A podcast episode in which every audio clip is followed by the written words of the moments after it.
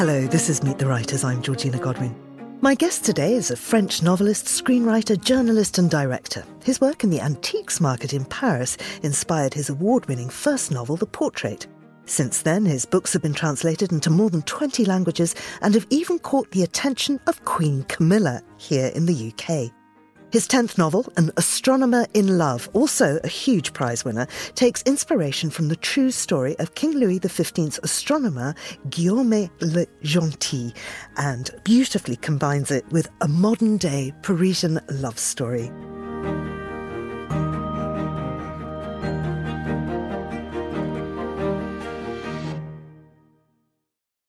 Antoine Laurain, welcome to Meet the Writers. Hello, Georgina. It's a pleasure to be here and to talk a little bit of uh, literature with you. I have to tell you what a minefield that opening was for me because my French pronunciation is appalling, as one listener has no, no, pointed your, out. Your French pronunciation is very good. My, my English is very bad. No, your English is perfect, and it's wonderful to have you here. I want to go right back to your beginnings because you were born in Paris in 1972 yeah. uh, into, into a literary household? Uh, my parents used to, to read a lot, yes. They were very involved in art, and uh, it was very usual to talk about books at home mm-hmm. during the dinner, yep. And is that what inspired you to study film?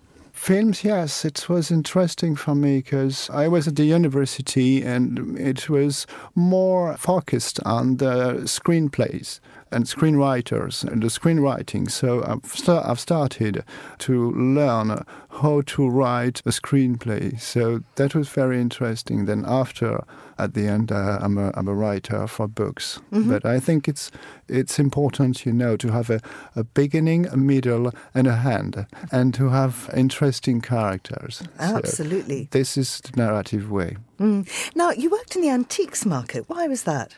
Oh, well, it was, it was a moment in my life. I've done that. I was the assistant of an antique dealer in Paris, and I thought I could do that little job during one year. That could be interesting. And in fact, it took me 10 years. And that was a very good moment of my life. It's very interesting to open shop. You know, you never know what kind of customers you will have. It was in a, in a very mm, old district of Paris, the old Paris, it was very interesting. And I'm still in, connected with uh, the dealer. He's retired today with uh, his wife, and uh, he used to read my book. When I wrote the first book, The Portrait, he was very happy for me. But uh, he told me, Well, you know, I know you're not going to stay my assistant anymore, no. but I mean, that working as his assistant was what inspired the book. Yes. Yes. Yeah. yeah. It was interesting because I wrote the book in the shop. You know, in an antique shop, you have many customers during one hour, and then you have three, four hours with the shop completely empty. So I had my laptop and I was writing the book. I wonder what it feels like to be in such close communication with these artifacts from the past. I think that's why in some of my books there is a connection with something like uh, the president's hat. It was the hat, uh, the red notebook. It's it's the little red notebook and the handbag. Well, I think the a snuff box who belonged to someone from centuries and centuries ago. There's a little something of the soul of the owner inside. Yes. And that communicates itself to you somehow. And, and you get it on the page, as you do in An Astronomer in Love, where, of course, the conduit is the telescope. Yes. Now, that book did incredibly well, your very first book, and you're now on your 10th. Along the way, you've won various awards, and some of those won't be familiar to British people, but some of them will. You've, you've won some very big prizes. And I wonder how important that is to your development and your profile as a novelist. Well, it's always a very good moment when you get an award because it means you have readers and you have the professionals and you, you can get an award and it's it's a good moment because it reminds you that you're a professional you know you are a real writer because many times in this kind of profession at home alone uh, in front of a laptop so sometimes it becomes a little bit unreal, you know, separate from the reality. Mm, yes. Mm. I'm very interested in the in the French publishing landscape. I understand where prizes sit within our British publishing scene, but but in France, how how healthy is new writing and and how important is acknowledgement? Well, I think I think if my books have good readers in the in UK and USA, it's because they are more international and they are more universal than usual French literature. Mm. I think. Do you think it's true to say that a lot of French writing turns very much inwards? Uh, the French literature is more more from your life. You know, you're going to write a novel from your own experience. But uh, I think British literature is much more involved in imagination. Mm-hmm. Yes. That's absolutely fascinating. So, I want to talk about this book, An Astronomer in Love, because it focuses on a real person. So, he is Guillaume Le Gentil. Good. Uh, and he was an astronomer. Tell us about the real man. The real man, it's uh, the story, An Astronomer in Love. For me, there is two stories in one book. So you have the story of Guillaume Le Gentil, the astronomer of the king. Uh, he was a real astronomer. His story, you know, you have what we call the transit of Venus. It's the moment where Venus goes through the sun, and it was the only way to know what was exactly the distance between the Earth and the sun, and that was very important to know that. So Guillaume is sent by the French king to Pondicherry in India because it was the best spot to see the transit of Venus. And so, of course, it's a very, very long journey to see the, the transit of Venus, and he missed it. So, and he decided that completely crazy thing. The, the next transit of Venus was eight years later, and the next 120 years after. So he had one chance. So he waited eight years in the Indian Oceans waiting for the next transit of Venus, and he failed again. yeah. And this is all absolutely true. It's completely true, completely true. And even the end of the book. I'm not going to say all the end of the book, but it's also a love story because when he went back to France, everybody thought that he was dead since uh, many, many years. And he met a girl, and she knew him since many, many years. She knew him since the 11 years he disappeared, and uh, he married her. It's a lovely, lovely it love is. story. It is. As you mo- say, it's a real love story, and that's that is very true. Because on the net, you find many fake things about Guillaume Le Gentil, especially that when he went back, his wife married another man. But this is completely fake. He didn't have a wife. No, yeah. he was alone. And his family. That was true. That his family had basically taken all of his inheritance and. Yep, it's very true. All what you can read in an astronomer in love about Guillaume the astronomer of the king is true. And did he write a book himself? Yes, he wrote two books, two very, very big books. The first one is 600 pages, the second one is 400 pages about his adventures. it's journey during uh, during 11 years in the in the Indian Ocean. Yes. He mapped the area, yes. he documented the wildlife. Yes, yes, of course. And it was very important. It was very important for the ocean, for, important for the astronomy to know where where were exactly the stars. And uh, he made many observations of, of many many things during eleven years. Mm. And uh, he he wrote those two books. They are very rare and very very expensive to buy, of course. Mm. Yeah, mm. and I, I had the chance to to have the two books uh, into my hands when I was uh, writing an astronomer in love. Now, as you say, it's a double story because it also happens in contemporary Paris, and your protagonist in that instance is an estate agent. I found it absolutely fascinating learning about the job of an estate agent in Paris. have you ever have you done that kind of work? No, no, I haven't. I haven't. But I wanted a, um, a character very, very, very normal. You know, very contemporary, very involved in the city, to make a bigger position with Guillaume Le Gentil uh, on the oceans So that was interesting to have that guy. And uh, yes, he finds the Guillaume telescope in, a, in an apartment he just sold, and uh, he brings the telescope back to his home on his balcony. And through the telescope, he can see. Um, the neighborhood and uh, a girl, and uh, he he starts to fall in love with this very mysterious girl. I loved the peek that we got inside various Parisian apartments, and we're given the square footage, we're given the balcony space, we're given. So it seems to me from that, the sort of prime real estate in Paris would need to absolutely have a balcony, and if it has outdoor space, a garden, it's beyond worth. Yes, it's uh, it's um, it's a typical Parisian apartment. Yes, and that was interesting to have him because as a state agent, he can open many doors. Well, his apartment looks like mine.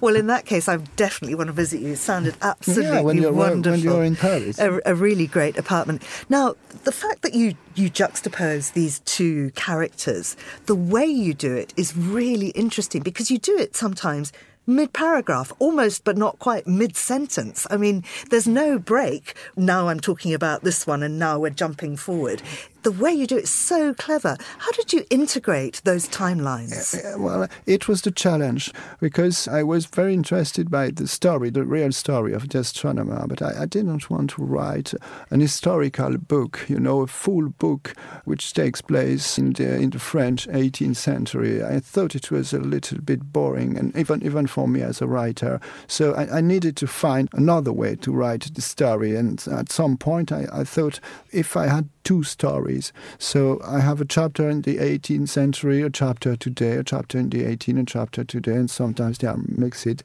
And it has to be very fluid, very, very easy to read. It's like the DNA symbol, you know, the spiral. Yes. Yeah, absolutely. The double helix going through the entire book. Yes. Yeah. And you very much get a sense of that. I suppose what it felt like was you get on the top of the double helix and like a slide, you're just whizzed through the whole story because it is, it's easy to read read. It's joyous. You feel oh, happy you. at the at the end of it.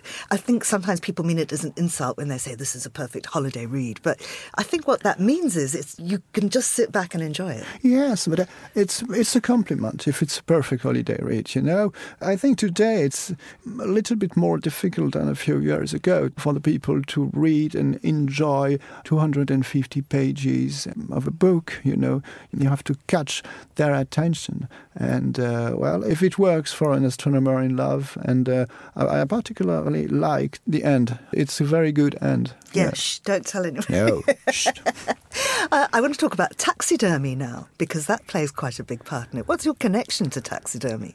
Well, I've been to the museum, uh, the French Parisian Museum of Taxidermy, and there is a very famous shop in Paris called Deyrolle. And when I was a kid, I used to go there, and well, that, that's very interesting. And it's interesting to see how the people are doing this work because it's very, very delicate, and it's a tribute to the beauty of the animals. And which is very interesting is that yesterday I was in Tring, and in Tring you have the Historical Natural Museum. So I've been there, and it was possible to see the the dodos and zebras and many many things. Uh, they are in the in an astronomer in love. So there's a beautiful museum of, about taxidermy in uh, in Tring. So, I had so hello, absolutely hello, no Tring. idea. no idea. Yes. I'm going to go and have a look. It sounds oh, extraordinary. Yes, it's wonderful. Because there's this bizarre scene where he's looking through the telescope and he sees this beautiful woman, naked woman, with a zebra who he thinks is a lie. Yes, of course. Of course. So, I mean, it does kind of slip in and out. And, and in fact, you've got you've even got butterflies in it, as in Gabo. It's very, there's an element of magical realism in it. It is, yeah. The butterfly, yeah. Uh, there's a special chapter where a butterfly, a blue butterfly, is probably the symbol of the soul of one character. Uh, who died a few moments before. And yes. Were you deliberately echoing Marquez? Well, I wanted to write a little bit magical book. You know, it has to be like a fairy tale, an astronomer in love. So there, there's little elements from a fairy tale, but it's a real fairy tale. Yeah, it's also a book about self-discovery. It is. It is because I think it's a self discovery for the astronomer and it's a self discovery for the, the character from nowadays. They all have something to discover about themselves, about what they want, what they really want. And it's a question for you, it's a question for me. It's, a, it's the big question.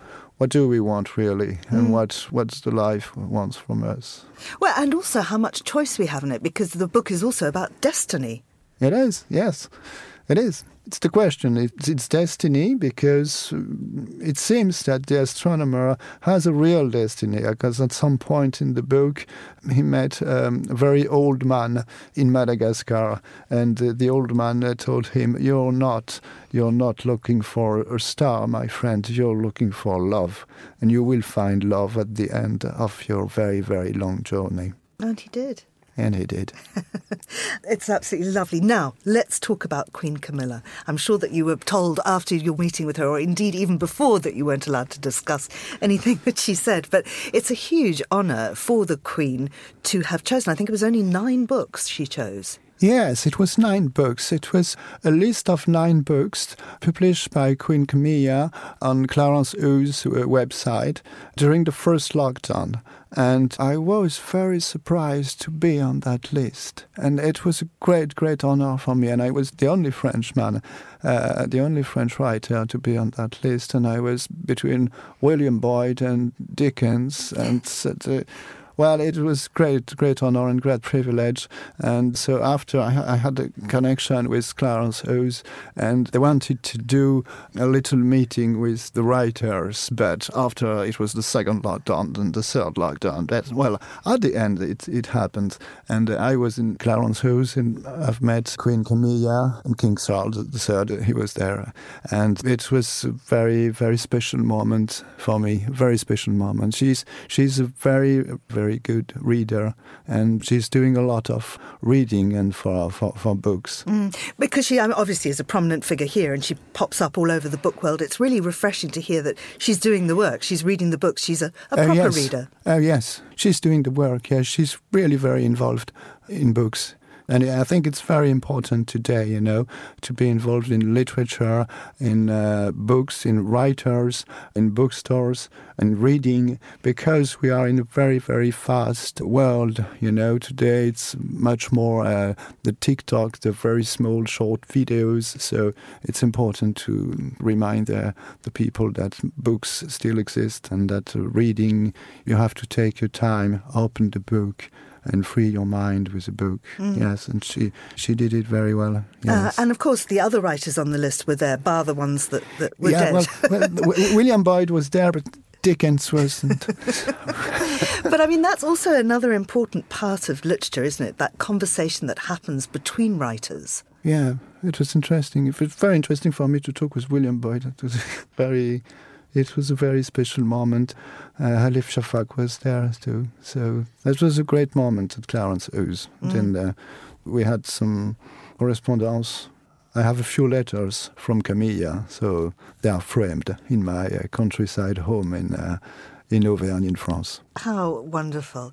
Is there any figure like that in France, somebody who is really promoting literature and making sure that, for instance, children read, that libraries stay open, that kind of campaigning? Mm. Some, yes, some, but I think it's, it's less huge than Queen Camilla. It's some uh, authors or people from uh, journalists are doing that, but you you have the Queen, so it's yeah. much more higher. Yeah, yeah, yeah. Now, just to, finally, when is the transit of Venus again? Are we going to see it in our lifetime? No.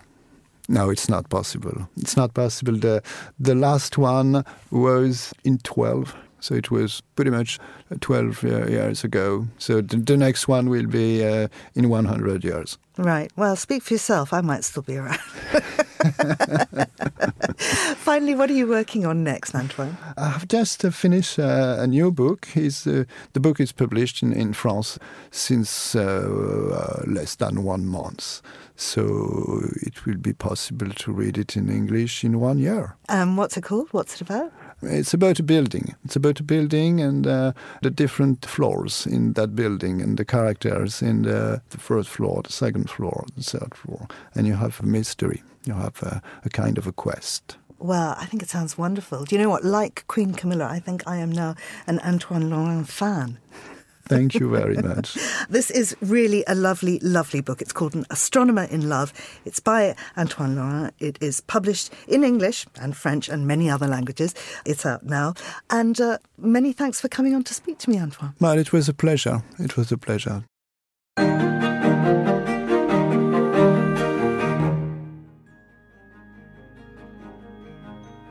Been listening to Meet the Writers, thanks to the producer Tamsin Howard and researcher Helmi Pillai. You can download this show and previous episodes from our website or wherever you get your podcasts. I'm Georgina Godwin. Thank you for listening.